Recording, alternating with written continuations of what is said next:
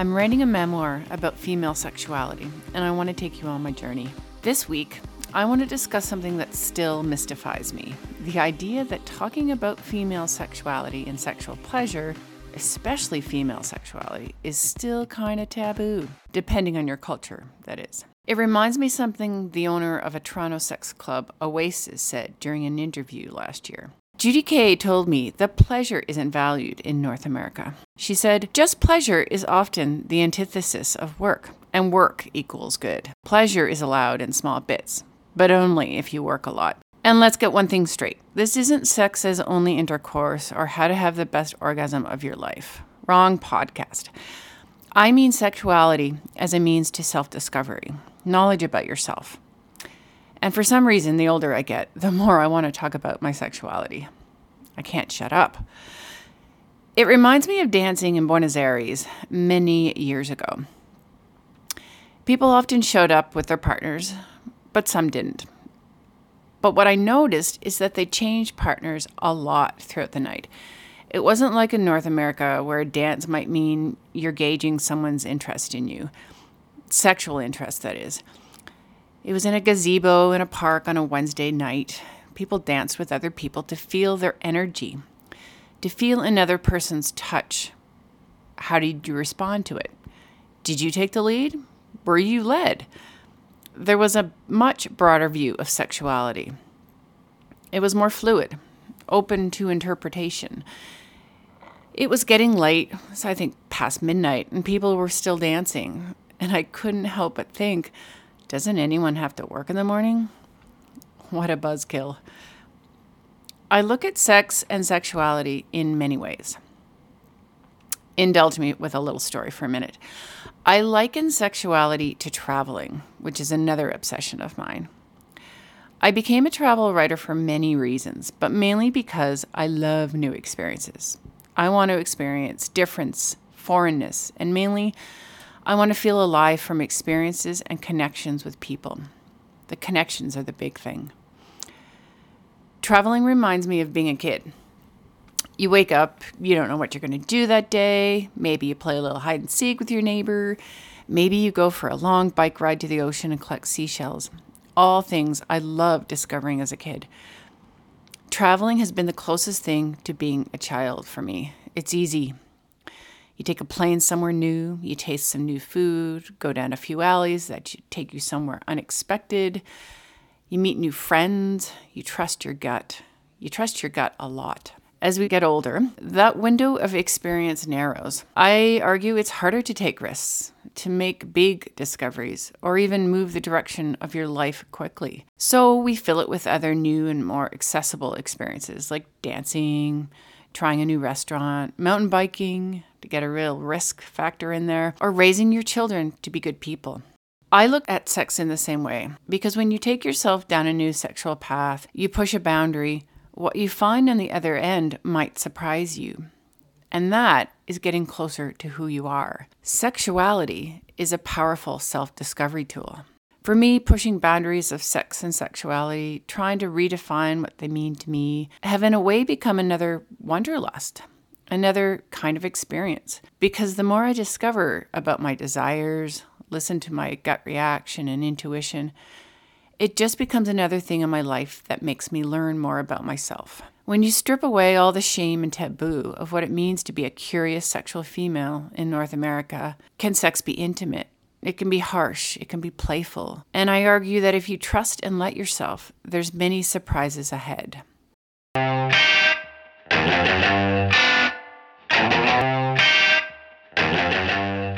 When someone says losing the virginity, the more that I started thinking about that phrase, number one, what are you losing?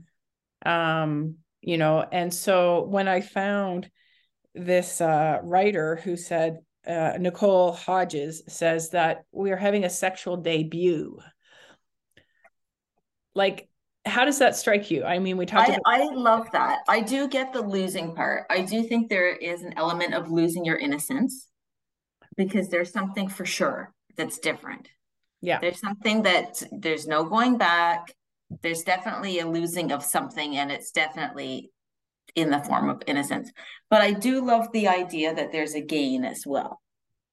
Yeah. There, yeah. I, I love the idea that it's yeah, like it's uh here I am. yeah, it's like your debutante or your coming out party, yeah, you yeah. know. Um and I guess of all the stuff that I've been reading, I feel like it takes the onus off the other person. You know, that for a lot of different um, you know, people that are transgender or, you know, um, same sex, like they're not essentially they don't have a penis going in their vagina you know it's so so then so then losing again it uh excludes a whole other swath of people having sex. And so you know growing up you know what is the messaging right? And so when you know when you were growing up what conversations did you have about virginity? That's like what's the definition of losing virginity then yeah. Right? Because what is the definition of that? Because it is different for every single person. It's different from a heterosexual couple versus a couple that's not because uh, it's pretty darn clear. Um, i don't know how it's defined uh, defined uh, in a lesbian relationship. I have no idea. Pretty sure I know how it is in a in a gay relationship, but I don't know how it is defined in a heterosexual uh sorry, like a lesbian relationship. Oh, I don't even want to go down there, but like it's not the same. Like it's not anyways, so so that's a whole other conversation. Um yeah. We talked about this before, our different experiences. You know, we both grew up in an era of Molly Ringwald and you know that that special night you know the candles it's you know it's uh it's built up in your mind and i was dumped by the guy that i fell in love with and thought he was the one and though and then i i became cynical about relationships and and all of that it was all wrapped up in a lot of stuff my parents divorce and so i didn't have that picture perfect you know, uh, loss of virginity. It was in a waterbed with a guy that I didn't really know and I didn't really care about it. But yours was different. Yeah, my, I do. I, I mine was the pic, picture perfect. He didn't turn out to be the picture perfect guy in the sense that I stayed with him for long term. Uh, our relationship was started and finished in six months as far as boyfriend girlfriend but we stayed friends forever. And um, it was one of those nights that was special. It was it was just before his 17th birthday. I think I think it was days before. Um, probably about six weeks before. It was something like his birthday was June 28th, and I think it was June 26th uh, in the 80s. And um, about six weeks before my 15th birthday. So I was only 14. Um, but yeah, I remember it clearly. I had I had no regrets, and even though it didn't, whatever, he moved to Toronto, which you know I lived in the burbs. Um, it was uh, to the day he passed away, you know, nine months ago. To the day he died, I've I've never regretted it ever. You know. Yeah, yeah, no, and that's that is so nice. That's so nice to hear because uh you know, I moved around a lot as well, so that was another part of it that I didn't have time to develop a relationship with someone that I would feel that comfortable with. You know, the I think it does take time. The hookup culture, which we both know you know back in the day before there was Grindr or or tinder it's quick right and that it is a special time to rush it. I don't regret things that happen in my life. Like I can't go back and change it, but would I per- have preferred to have it with somebody? Absolutely, that that I cared about. And I know we rushed it because we we met. Oh, it was the beginning of May, and I wish I could remember the year, but well, I was 14, so it would be around 1987 ish. Um, we met in May. We we we, you know, had sex for the first time, and it was his his first time as well. Five, pretty much five weeks later, which at that age is pretty fast. Not like, and I think for him, I think I just loved him so much and I just didn't want to lose him. And for him, he knew he was moving. He was leaving our community and he was moving to Toronto uh, in, um, so it happened. He had sex in June.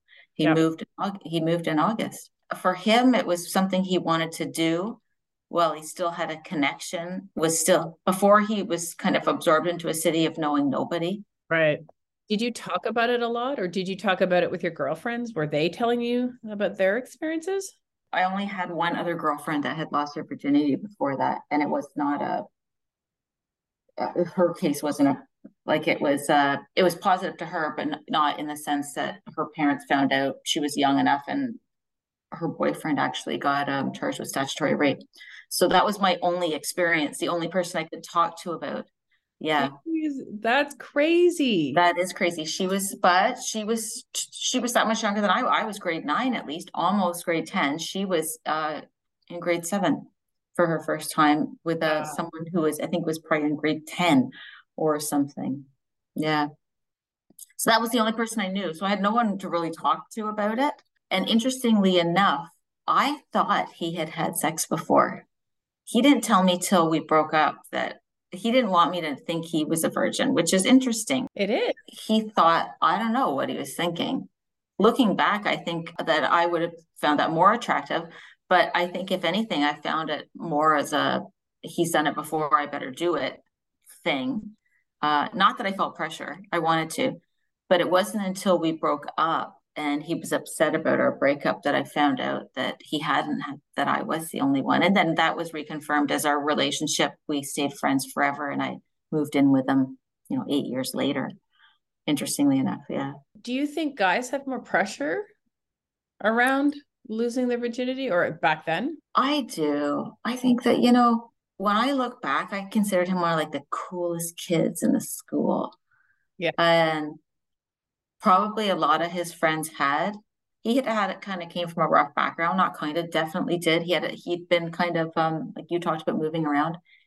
He hadn't lived even in his own parents' home for almost a year, just living with a neighbor's family that had taken him in. Probably a bit of a lost soul when I look back at who he was. So I think I was the first person outside this family that took him in that really connected with him. And I think that's why we stayed friends forever, even after. Yeah. Were you looking for something? What's was sex and losing your virginity? Were you looking for something as well from him? I was. I definitely was.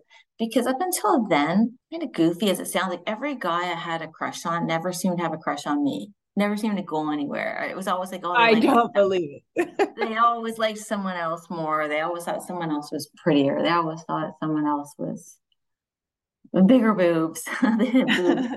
yeah. boobs. I, I, didn't have boobs.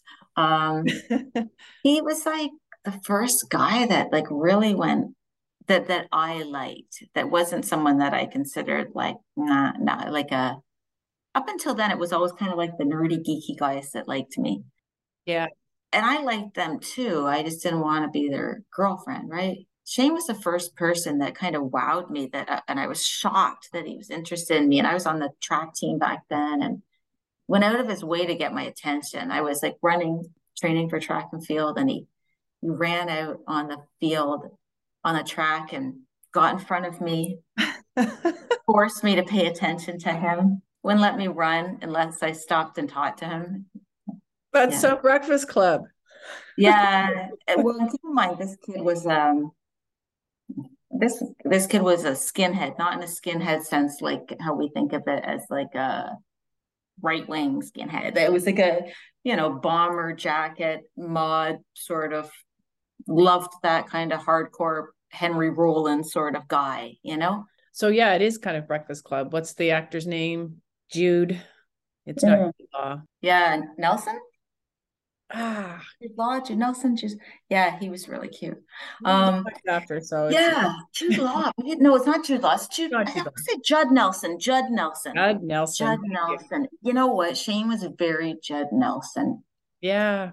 Came across as bad. He had the beginning of so I met him and he was grade 11, I was grade nine. He had long rocker hair, but much like and black, jet black hair, jet jet black hair almost till the day he died, and thick gorgeous hair like and and long with bangs like a rocker like like the lead singer like um think of tommy lee from from tommy lee from motley crue right? That and then all of us that's what his hair looked like for the longest time. His yearbook picture in grade 11 was the long hair with him going like this.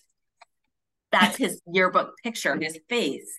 His um sticking out. his tongue sticking out. He was always a big uh, fuck you right to everybody yeah and then just weeks before I met him, he shaved his head and said, like, decided to shave his head off and uh, hair off. And that's when I happened to meet him. Like, I think he was just someone who was always going through something that didn't know what he wanted to do. Was your choice in this Tommy Lee character sort of at a rebellion for your parents in a way, or like a fuck you to anyone else? I was so taken by him. I was like, who the hell is this guy? like, he just I remember one of the first times we went out, believe it or not, we were going to Chuck E. Cheese. Uh, Chuck E. Cheese just became big. We just got to Chuck E. Cheese uh, like half an hour away, and we were all going to Chuck E. Cheese. And and his best friend had his license and was picking picking me up. And after they dropped me off, I gave Shane a kiss in the driveway, a real kiss. And my dad, my stepdad, walked out and slapped me so hard. So no. He thought I just just like he was so embarrassed. And keep in mind, we lived in the country. There's no neighbors that are even gonna watch or see. But he was just like so angry. Yeah. Interesting. Because I feel like whereas you didn't go for the geeky guys, I did. I know you did. you saw them. I met them. They were all great though, but oh my god. I know. We all have our we all have our type. Yeah. So mine was the opposite. I was trying to um please my father with someone that was very much like him. I mean, that's not what I was thinking at the time because I was only 15, 16. But I'm pretty sure that to this day, you know, I'm looking for that daddy stamp of approval. By the time I lost my virginity to someone that was a, a, casual friend i wasn't even thinking about that. I think i i had become so crusty and jaded by then that i wasn't thinking of that. But i think subsequently and my big shane or the one that i probably would have wanted to lose my virginity to rejected me. I guess I started losing faith in all of those stories that this is, or I guess my reliance that afterwards, that when that happens, that things will change in your life or that something will make sense. But mine, like Shane was special, but then, oh, I hate to throw numbers out, but I'm gonna. The next 10 guys, oh, I would say only one of them was special. Jeff, my third. My second was a neighbor. Still friends with him, but it was just, yep. He had a girlfriend. We had a crush on me. I didn't care. Like I, I liked him. We were friendly, but I didn't want like him like that. And I'm like, nah, why not? Which is terrible absolutely terrible. But I was probably like um, that time, I think I was grade 11. Yeah, I was still only 16, a year and a half later. It wasn't until later on in grade 11 I met Jeff, who ironically I'm still good friends with. We dated for almost two years, and and I still Jeff was really special. But but I, but then when Jeff and I broke up, it was a series of like people that didn't care about me, you know, that I had a crush on or was trying too hard or yeah you know? a lot of what i talk about in my book is going from being promiscuous to choosing and all of those things creating boundaries and that kind of thing do you think the time that we grew up that it was I know it was for me. You know, I watched too many of those John Hughes movies where it was just constantly this thing that you had to do was lose your virginity or have a boyfriend at least, you know? What was it for you that propelled you to just go, eh, okay, I'll just have sex again? I don't, that's not what I wanted. It just seemed to, that just seemed to be what happened. Like, I think I was that person, that party girl that would drink too much at a party, sleep with a guy, and think that that guy actually wanted to talk to me the next day. Uh, and guess what? They don't. um, but a lot of my girlfriends yeah. were like that uh, that I hung out with, and we we the, interestingly enough, we hung out with a, a, really good group of guys who weren't the same guys that we slept with, who were our truly just really good friends, you know? Yeah. Yeah. I don't know what it's like. I mean, I have a sister who's under 30, and I know that for her, you know, it's different. It's it's more about getting a job. It's more about finding yourself first. But I mean, we're talking about 20 years difference. I think the narrative for our generation oddly enough, statistically, there was more sex happening in the 80s than there was in the 70s for young women, which doesn't make sense. But, well, you know, you would have thought with AIDS that it would have sort of slowed it down a bit, but it actually didn't. What I thought was interesting was it, when I was at high school, I'm not sure I had any friends that were virgins, or if they were, they didn't talk about it. But I went to university, whole different story. First year university, I, I was shocked how many girls I and most of them from Toronto. The, the place where, as growing up as like a kind of country girl, burb girl, you tend to think everybody in Toronto is wild and crazy. And you realize it's not. It's the small town folk that are wild and crazy to, to a lot, or, or, or maybe the smaller cities. And maybe that's because in the city in Toronto, their parents keep a tighter rein on them. I don't know, or they're more conscious of who they're spending time with. I have no idea. I was shocked. I didn't meet a virgin till I went to university. And then again, when, when I graduated university and I started working at uh, my very first job, one of my one of my closest friends, who I'm still friends with today, I was I think 22 when I started there. She was 26, and she had just lost her virginity, and I was like, "What?" she was the, and she was one of the coolest girls I knew. And I'm like, how did this happen? You're so cool. But that was in my head that that like cool equaled, you know, equaled losing your virginity. Yeah. I was already sleeping with someone at the same company we worked at. And I'm like, well, wait a second. yeah. Yeah. And, you know, it's, um, I remember there's, I've talked about this phrase before that in Holland, they talked to the parents talked to their daughters about sex in two ways responsibility and joy. Yeah. And I love that because it is a joy. It is a, a beautiful thing. It's intimacy. It's being able to be vulnerable and share with someone. But there's just so much wrapped around it. It there's just so much weight put on it. It's too much yeah and i i feel differently now like i i don't have any regrets about it but i just know at the time i just felt like a guilt that i had there was just another way that i didn't live up to that molly ringwald story that there she goes again you know um and and then also the flack from other women was very interesting you know um not that i talked about losing my virginity with my friends because um I was moving around so much that uh, it was never the same group of friends. But I think the women were harder on me when they found out that I lost my virginity than the guys. And that could have, again, that could have just been my perception. But I just felt that there was almost this like primal, you know, jungle instinct that I had gotten together with someone that someone else wanted to get together with, or, you know, and it was, it was like we were really in a jungle. And that's, an odd thing. I do think like when you're young, the girls that had not lost their virginity knowing the ones that had it's separated and and they and they probably naturally want to see it as a negative thing if you have and a positive thing if you haven't until they do and then they convince themselves that they did the right thing because they waited four months with the guy they liked and the who they ultimately broke up with eight months later or whatever and who knows, right? I, I just can't imagine it happening in a, any other way because it does. I think it just takes a long time to establish uh, a nice intimacy with somebody. I, I don't know. I do like that though, the debut. Yeah. I almost though it's funny you say that. Where I think there almost needs to be like a second virginity or second debut. I think that like after I got my divorce and I hadn't had sex with someone other than my husband in I was with my husband for 15 years, married 12. So it had been 15 years since I'd been with anybody different. And that first time is just, that was like crazier than the first time. really? Yeah, much more of a, a bit of, much more of a mind fuck, mind game sort of thing. Like, you know, this is not what I'm used to. This is what I want to do. Am I making the right decision? Uh, um, oh, like, mm-hmm. yeah, I found that actually much harder for me than the very first time.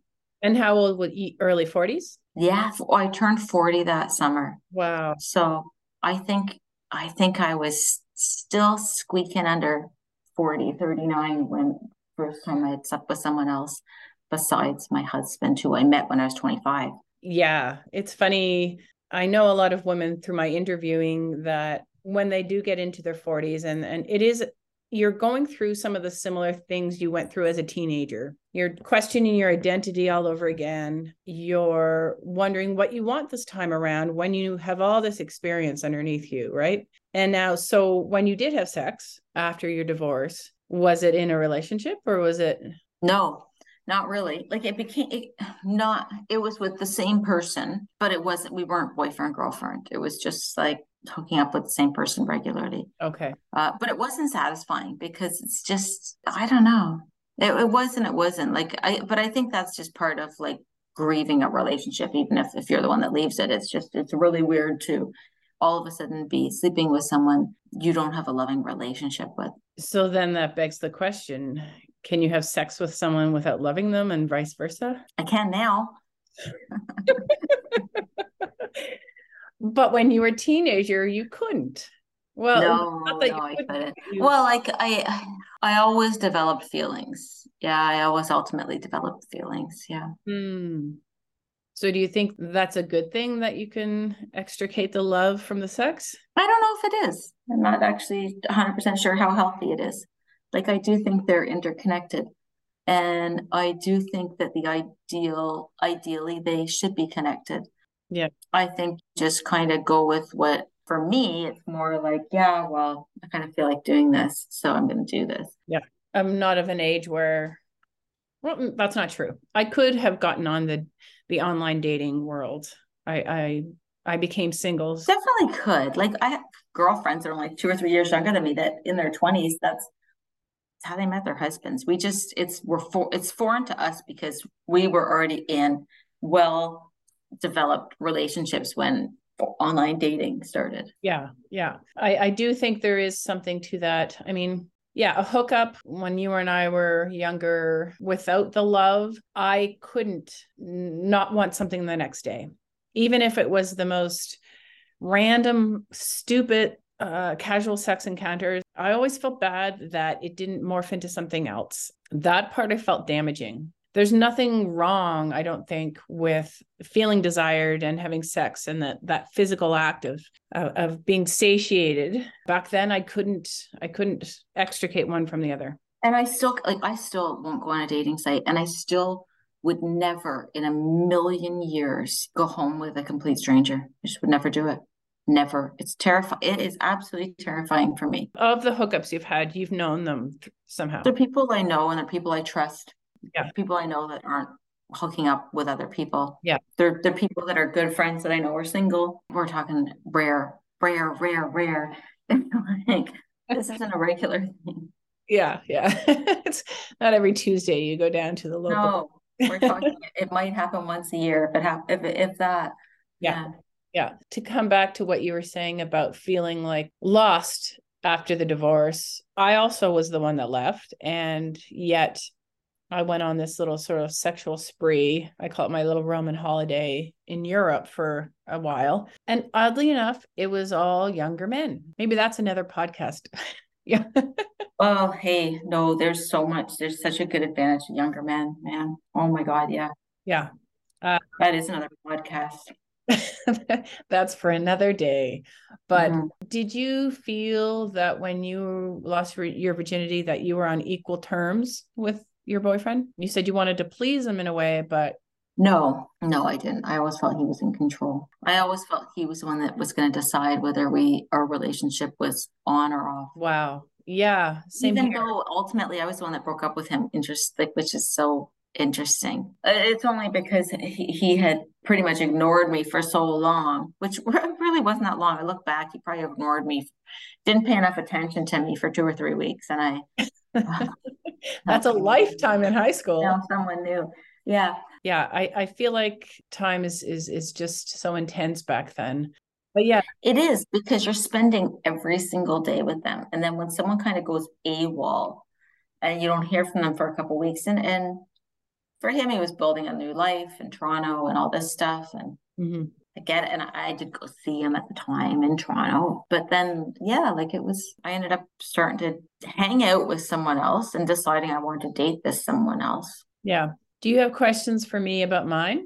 Knowing what you know about my past, hmm. I guess it makes sense because I was very nomadic and but curious. Well, not so much about it, you know, my my question would be more not so much about your first time, but more about your memorable times, the times that were like the we all look back at those times that we were just like, that was such a good connection, whether it turned into anything or not. Because I think sometimes we connect with people really well, still doesn't turn into anything. But in the moment, it feels like it's like a really good connection, or yeah, we're still we're still not disappointed we did it. You know? Yeah, you asked me that last time. What would have been memorable? Well, yeah, Scott and why that was that's the one that i decided i wanted his story you know intelligent good looking, ambitious.